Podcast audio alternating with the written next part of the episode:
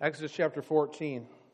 Then the Lord said to Moses, Tell the people of Israel to turn back and encamp in front of Pi Hahiroth, between Migdol and the sea, in front of Baal Zephon. You shall encamp facing it by the sea. For Pharaoh will say to, of the people of Israel, They are wandering in the land, the wilderness has shut them in. And I will harden Pharaoh's heart, and he will pursue them. And I will get glory over Pharaoh and all his host. And the Egyptians shall know that I am the Lord. And they did so. When the king of Egypt was told that the people had fled, the mind of Pharaoh and his servants was changed toward the people, and they said, What is this we have done that we have let Israel go from serving us? So he made ready his chariot and took his army with him, and took 600 chosen chariots and all the other chariots of Egypt, with officers over all of them. And the Lord hardened the heart of Pharaoh, king of Egypt, and he pursued the people of Israel, while the people of Israel were going out defiantly. The Egyptians pursued them, all Pharaoh's horses and chariots and his horsemen and his army, and overtook them and camped at the sea by Pi Hahiroth in front of Baal Zephon. When Pharaoh drew near, the people of Israel lifted up their eyes, and behold, the Egyptians were marching after them, and they feared greatly. And the people of Israel cried out to the Lord. They said to Moses, Is it because there are no graves in Egypt that you have taken us away to die in the wilderness? What have you done in bringing us out of Egypt? Is not this what we said to you in Egypt? Leave us alone that we may serve the Egyptians? For it would have been better for us to serve the Egyptians than to die in the wilderness. Moses said to the people, Fear not, stand firm and see the salvation of the Lord, which he will work for you today. For the Egyptians whom you see today, you shall never see again. The Lord will fight for you, and you have only to be silent. The Lord said to Moses, Why do you cry out to me? Tell the people of Israel to go forward. Lift up your staff and stretch out your hand over the sea and divide it, that the people of Israel may go through the sea on dry ground. And I will harden the hearts of the Egyptians so that they shall go in after them, and I will get glory over Pharaoh and all his hosts, his chariots and his horsemen. And the Egyptians shall know that I am the Lord, when I have gotten glory over Pharaoh, his chariots, and his horsemen.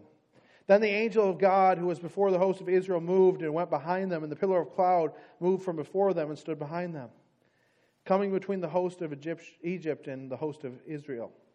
And there was a cloud in the darkness, and it lit up the night without one coming near the other all night. Then Moses stretched out his hand over the sea, and the Lord drove the sea back by a strong east wind all night and made the sea dry land. And the waters were divided. And the people of Israel went into the midst of the sea on dry ground, the waters being a wall to them on their right and on their left. The Egyptians pursued them and went in after them in the midst of the sea, all Pharaoh's horses, his chariots, and his horsemen. And in the morning watch, the Lord in the pillar of fire and, and cloud looked down on the Egyptian forces and threw the Egyptian forces into a panic, clogging their chariot wheels so that they drove heavily. And the Egyptians said, Let us flee from Israel, for the Lord fights for them against the Egyptians. Then the Lord said to Moses, Stretch out your hand over the sea, that the waters may come back upon the Egyptians, upon their chariots, and upon their horsemen. So Moses stretched out his hand over the sea, and the sea returned to its normal course when the morning appeared. And as the Egyptians fled into it, the Lord threw the Egyptians into the midst of the sea. The waters returned and covered the chariots and the horsemen of all the host of Pharaoh that had followed them into the sea. Not one of them remained. But the people of Israel walked on dry ground through the sea, the waters being a wall to them on their right hand and on their left. Thus the Lord saved Israel that day from the hand of the Egyptians. And Israel saw the Egyptians dead on the seashore. Israel saw the great power that the Lord used against the Egyptians. So the people feared the Lord, and they believed in the Lord and in his servant Moses. So, uh, as many of you know, March Madness is in full swing. If you're not familiar with college basketball, March Madness is the annual tournament where there's 68 teams that participate in a single elimination tournament uh, to see who is going to be the national champion each year. And you kind of have to feel sorry for some of the teams, uh, especially when you have a really small school that has to face a really big school and where you feel like they don't have much of a chance. And that's changed a little bit, especially this year.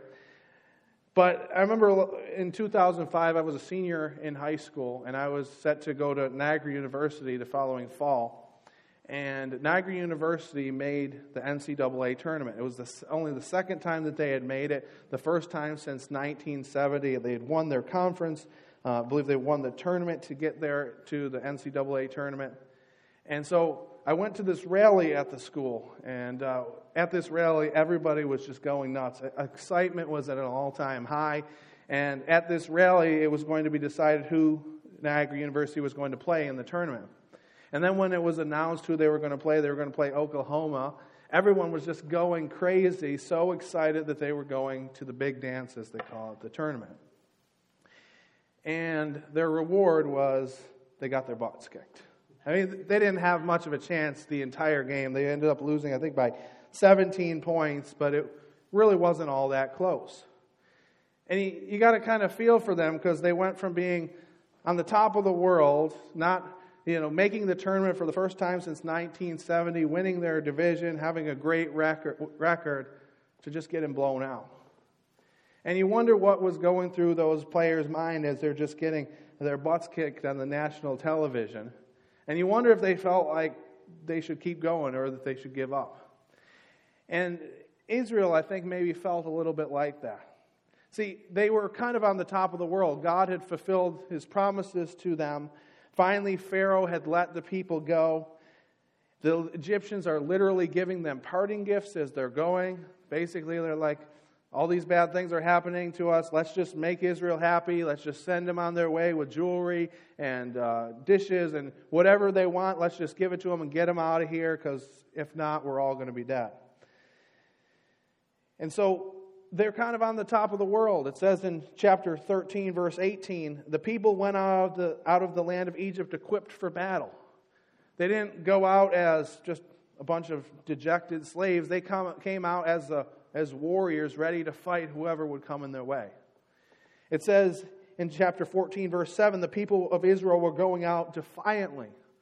This word defiantly comes from a phrase that literally means that they were lifting their arms, that they were raising their arms. They weren't raising their arm in worship, they were raising their arm saying, We have defeated the Egyptians. They are giving us what we wanted, and we're ready to face whoever comes against us. So they're on the top of the world. They're raising their arms up, but then they raise their eyes up and they see the Egyptians are coming after them. Pharaoh has changed his mind, decided that he wants the uh, Israelites to come back, and he is headed to, to Israel to put them into submission. It says in the text that he's coming with 600 choice chariots. And over those chariots, he has officers, hero commanders who would uh, be officials over them. These uh, chariots were known, chari- chariots were known for their archers. The archers would stay in the chariots and have some means of protection, and they were ready to literally rain down fire upon the Israelites. And so they go from a place of confidence and being on top of the world to a place of desperation. And they cry out to Moses. They say, Is it because of Egypt has no graves that you've brought us here? Why did you bring us out here? We knew this was going to happen. We knew that we can't face Pharaoh and live. Why didn't we just stay back in Egypt? At least we'd be alive and we'd be servants, but we'd have food and we'd be alive. See, Israel's army is big and strong and powerful. And all their fury is about to be unleashed upon Israel. And Israel's first response is, We're done. Let's just give up. See, it's easier to give up sometimes than to fight a battle that we know we can't win. It's easier to give up than to fight a battle that we know we can't win. My brother, Michael, is a very good ping pong player. And growing up, uh, we would play ping pong sometimes. And I would be kind of talking smack talk with him. I'd be like, I'm going to kick your butt this time. And then we'd go and we'd play, and I would lose. One more game, one more game. Uh, I'd lose again one more game, one more game. I'd just keep going to try to get one victory. And occasionally I would win one here and there.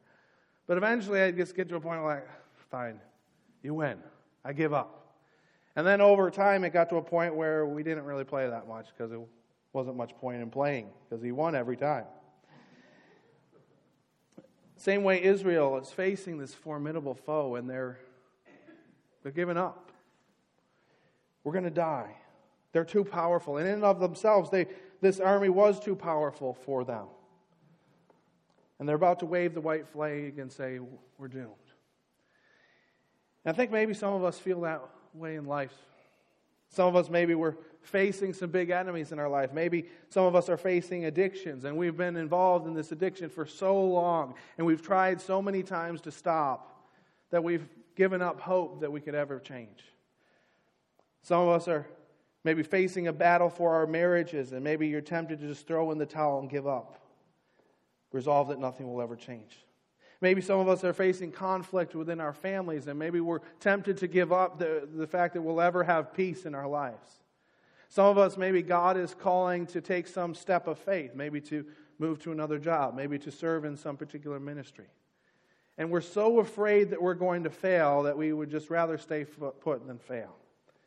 And so we give up what God would have for us and we just stay where we are rather than to risk failure.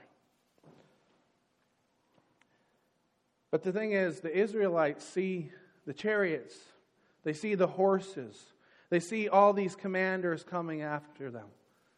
But they don't see one thing they don't see God. And it's remarkable that they don't see God because God has fought on their behalf before. God has literally brought these, this great Egyptian nation to their knees. He's brought these plagues upon them. He's declared war upon the father of Pharaoh the sun god in the plague of darkness. He's declared war on the son of Pharaoh in the death of the firstborn. And see, God brought, had brought Egypt, the Egyptians to their knees. And as I said before, it says in chapter 12, verse 33 the Egyptians were urgent with the people to send them out of the land in haste, for they said, We shall all die. Just get out of here. Your God is too strong for us. All these bad things are happening to us, and we just want you to be out of here. And so God had brought Egypt to their knees. And then we see that God leads the people out of Israel and he's bringing them towards the promised land and fulfillment to the promises that he had made in the past with Abraham, with Isaac, and Jacob. And through this, he's showing that he's faithful to his people. And apart from that, he's guiding them by a pillar of cloud and fire at nighttime. And so he's leading them to the place that he has for them. Yet they see the Egyptian coming and they forget about the God who's leading them. And from a human perspective, of course, they were no match for the Egyptians. They didn't have the chariots, they didn't have the armor, they didn't have the weapons. But they forget about God. And so Moses tells the people, Fear not, stand firm, and see the salvation of the Lord, which he will work for you today. For the Egyptians whom you see today, you shall never see again. The Lord will fight for you, and you only have to be silent. It says, The Lord will fight for you. And then God says, Why do you cry out to me? Tell the people of Israel to go out forward. God says, Why do you cry out to me? Well, we think, isn't it a good thing to cry out to the Lord? Well, of course, in general, it's a good thing to cry out to the Lord. But Israel and maybe even Moses are like, what are we going to do? They're going to kill us. We're doomed. There's nowhere to go. And maybe God is telling the, Egypt, telling the Israelites and telling Moses, I can handle this. Stop telling me that I can't defeat the Egyptians. Stop telling me what I can or cannot do. Stop coming to me all worried and, and fearful that you're going to die and ready to give up. And believe what I can do through you. Believe that I can defeat the Egyptians. Maybe God is thinking, Israel, do you really think that after I brought the Egyptians to their knees, after I brought all these plagues upon Egypt, after I fulfilled my promises to Abraham and to Isaac and to Jacob and brought you out of the land of slavery, do you think that I've brought you here to just allow you to die? So God tells Moses, Tell the people to get moving. Tell them to stop making excuses. Tell them to stop longing to go back to Egypt and see what I'm going to do. And I wonder if sometimes the way that we pray or the way that we cry out to God reveals our lack of faith in God. I mean, maybe we cry out to Him and bring our problems and concerns, but we don't actually expect Him to answer us or to act. We don't actually expect that He can do what we're asking Him to do. And so we expect the worst to happen, and our prayer is just kind of resolve God, if you can do anything about this, God, can you do it? And we come to Him without faith. And so maybe we're like the Egyptians in the fact that we feel it would be easier to give up, to resolve ourselves to the worst happening, than to really believe that God could change our circumstance, to really believe that God could act. See, it's easier to fight to, to give up than to fight a battle that you can't win, but there's something fundamentally wrong with Israel's perspective. There's an assumption that they're making that is very wrong, and that assumption is that they can't win the battle. Egypt's too strong to, to be defeated by a slave nation. But God says, Watch me, watch what I'm going to do. And then God brings this pillar of cloud, the pillar of fire, and he separates the Israelites and the Egyptians. And then God says to Moses, Stretch out your hand, stretch out your staff. And Moses stretches out his staff, and the waters part before them. They go through the waters on dry ground and go to the other side. Then the Egyptians come through, and God puts them into a panic. Their chariots start to fall apart. They say, we got to go. We got to go turn back. But when they start to turn back, the waters close in on top of them. And what's interesting is in the scriptures, what water represents is water often represents judgment. The prime example of this is the story of the flood in the days of Moses, or in, in the days of Noah. I remember back in Genesis how God said that the thoughts and intentions of man's heart were evil continually and how God resolved to bring judgment upon the earth because of their wickedness and sin. And so God brought judgment by means of water, by means of the flood, and everybody on the whole face of the earth was wiped out except for Noah and his family. And we see in the story of Exodus that God continually saves his people from judgment. He saved them from the death of the firstborn by means of the Passover rituals. And now we see that he allows them to walk through the Red Sea on dry ground, and they're saved from the waters of judgment. And that demonstrates something that I think is very significant. The fact that they walk through the waters of judgment and are unscathed. It indicates that God is for them. It indicates that there's no judgment left for them. It indicates that God will not condemn them, God will not judge them, but God is on their side, and God will judge their enemies. So Israel says, We're going to die. Egypt is going to destroy us. We're fighting a battle that we cannot win. But they couldn't be further from the truth. They think they're, they're entering a battle that they cannot win, but they're really entering a battle that they cannot lose because God is on their side. It's easier to give up than to fight a battle you can't win, but God calls us to fight battles that we cannot lose. Israel can't lose because the God of the universe, the God that created them, the God who called Abraham, Isaac, and Jacob, is on their side. That He's delivered them from their enemies, delivered them from the waters of judgment, and he is resolved to bring them into the promised land unscathed. Ladies and gentlemen, our story is not all that different from the story of Israel. For those of us who are believers in Jesus, Jesus saved us from the waters of judgment. When we first become believers, we're commanded to be baptized, to enter into the waters. And that's not something that saves us, but it's a declaration of faith and it's a picture of what God does for us. And when we enter into the waters, it's one of the things that it symbolizes is that it symbolizes that we enter into the waters of judgment and yet we're unscathed, we're unharmed. And what this indicates is that God is for us also, that there's no condemnation left for us. And the scriptures tell us if God is for us, then who can be against us? If God is for us, there's no battle that we cannot win. Romans 8 31 to 39 says this what, shall we, what then shall we say to these things? If God is for us, who can be against us? He who did not spare his own son, but gave him up for us all, how will he not also with him graciously give us all things? Who shall bring any charge against God's elect? It is God who justifies. Who is to condemn? Christ Jesus is the one who died, more than that, who was raised, who is at the right hand of God, who indeed is interceding for us. Who shall separate us from the love of Christ? Shall tribulation or distress or persecution or famine or nakedness or danger or sword? As it is written, For your sake we're being killed all the day long, for we are regarded as sheep to be slaughtered. No, in all these things we're more than conquerors through him who loved us. For I am sure that neither death, nor life, nor angels, nor rulers, nor things present, nor things to come, nor powers, nor height, nor depth, nor anything else in all creation will be able to separate us from the love of God in Christ Jesus our Lord. Paul says, in all these things, we are more than conquerors that indicates is that in all things, God calls us to battles we cannot lose. As believers in Christ, God has a purpose and a plan for our lives. Just like God brought Israel out of slavery and He intended to, um, to bring them to the promised land, God has a plan for us. And the road to the promised land was filled with battles and temptations and trials.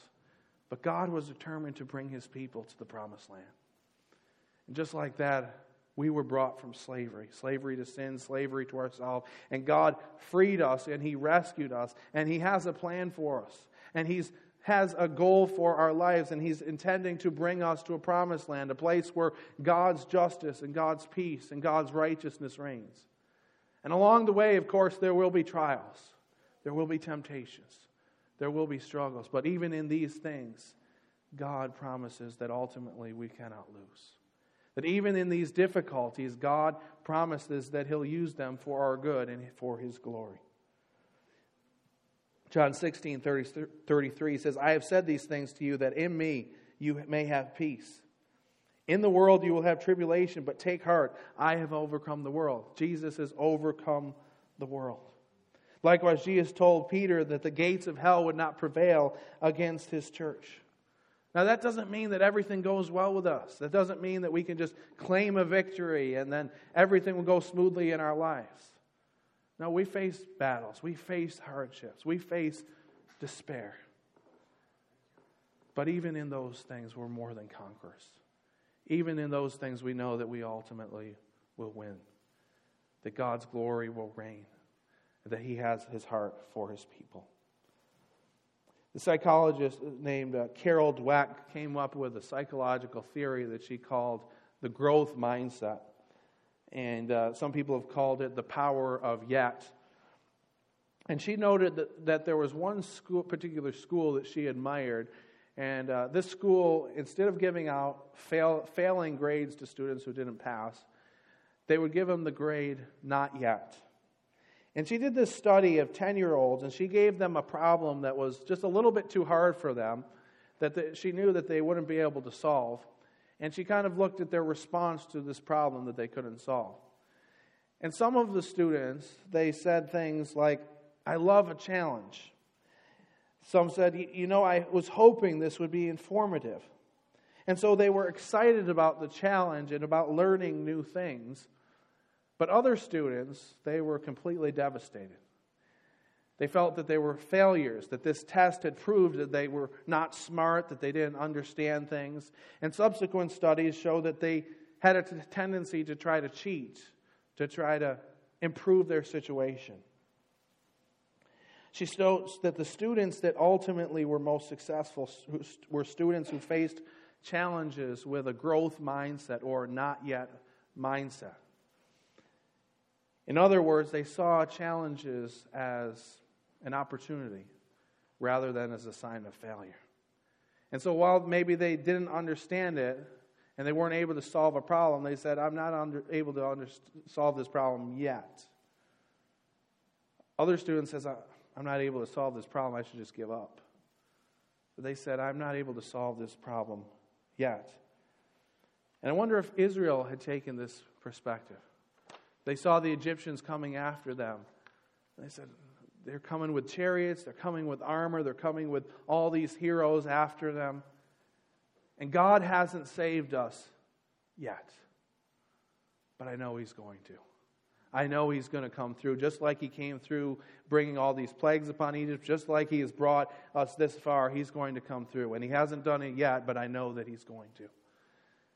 And what if we applied this to our own lives? What if, in the midst of difficulty and trial, we took this mindset? What if we said, I haven't been able to conquer this addiction or this sin yet, but I know God is going to deliver me from it? What if we said, I don't know why God would allow this to happen. I don't like this. This is a really sad thing that is happening into my life. I don't know why God would allow this to happen yet. Someday when I get to glory, I'll know. But if I say that I don't feel God's peace, there's conflict going on all around me, there's conflict in my relationships, and I don't feel this peace, and, but I don't I know that God's going to bring it. I don't feel it yet. What if, in the midst of difficult circumstances, I don't see a way out yet, but I know that God is going to provide it? What if we took that mindset and we looked at our struggles and our trials in life not as things that we couldn't conquer, but as things that we couldn't lose? That our battles were opportunities for growth, opportunities for God to use us opportunities for God to show His glory and His greatness to us. God calls us to fight battles we cannot lose because He's fought the ultimate battle for us, going to the cross. And in that, He's promised that He's for us. And there's nothing that can separate us from His love. There's nothing that can separate us from His plan. And we know that just like He brought Israel to the promised land, He'll also bring us to the place that we're going. Let's pray. Lord, we thank you for your love for us. We thank you most of all that you are for us and you declared in the cross that you're for us, that even though we're sinners and we're broken, that you left heaven and came down from glory to pay the ultimate penalty for our sins so that we might experience freedom from sin, freedom from slavery, freedom to serve you with all of our hearts, with all of our souls, and all of our minds, all of our strength. Lord, we just thank you for your love for us. And we thank you that you call us to battles that we cannot lose. That even in the midst of difficulty and trials and temptations, you've promised us as, as your children that you'll be with us, that you'll never leave us, you'll never forsake us, and that you have a plan for us. You have a plan to bring us to the promised land, and that you'll use all the things in our life for you for our good and for your glory. God, we just thank you for all that you do for us. In Christ's name I pray. Amen.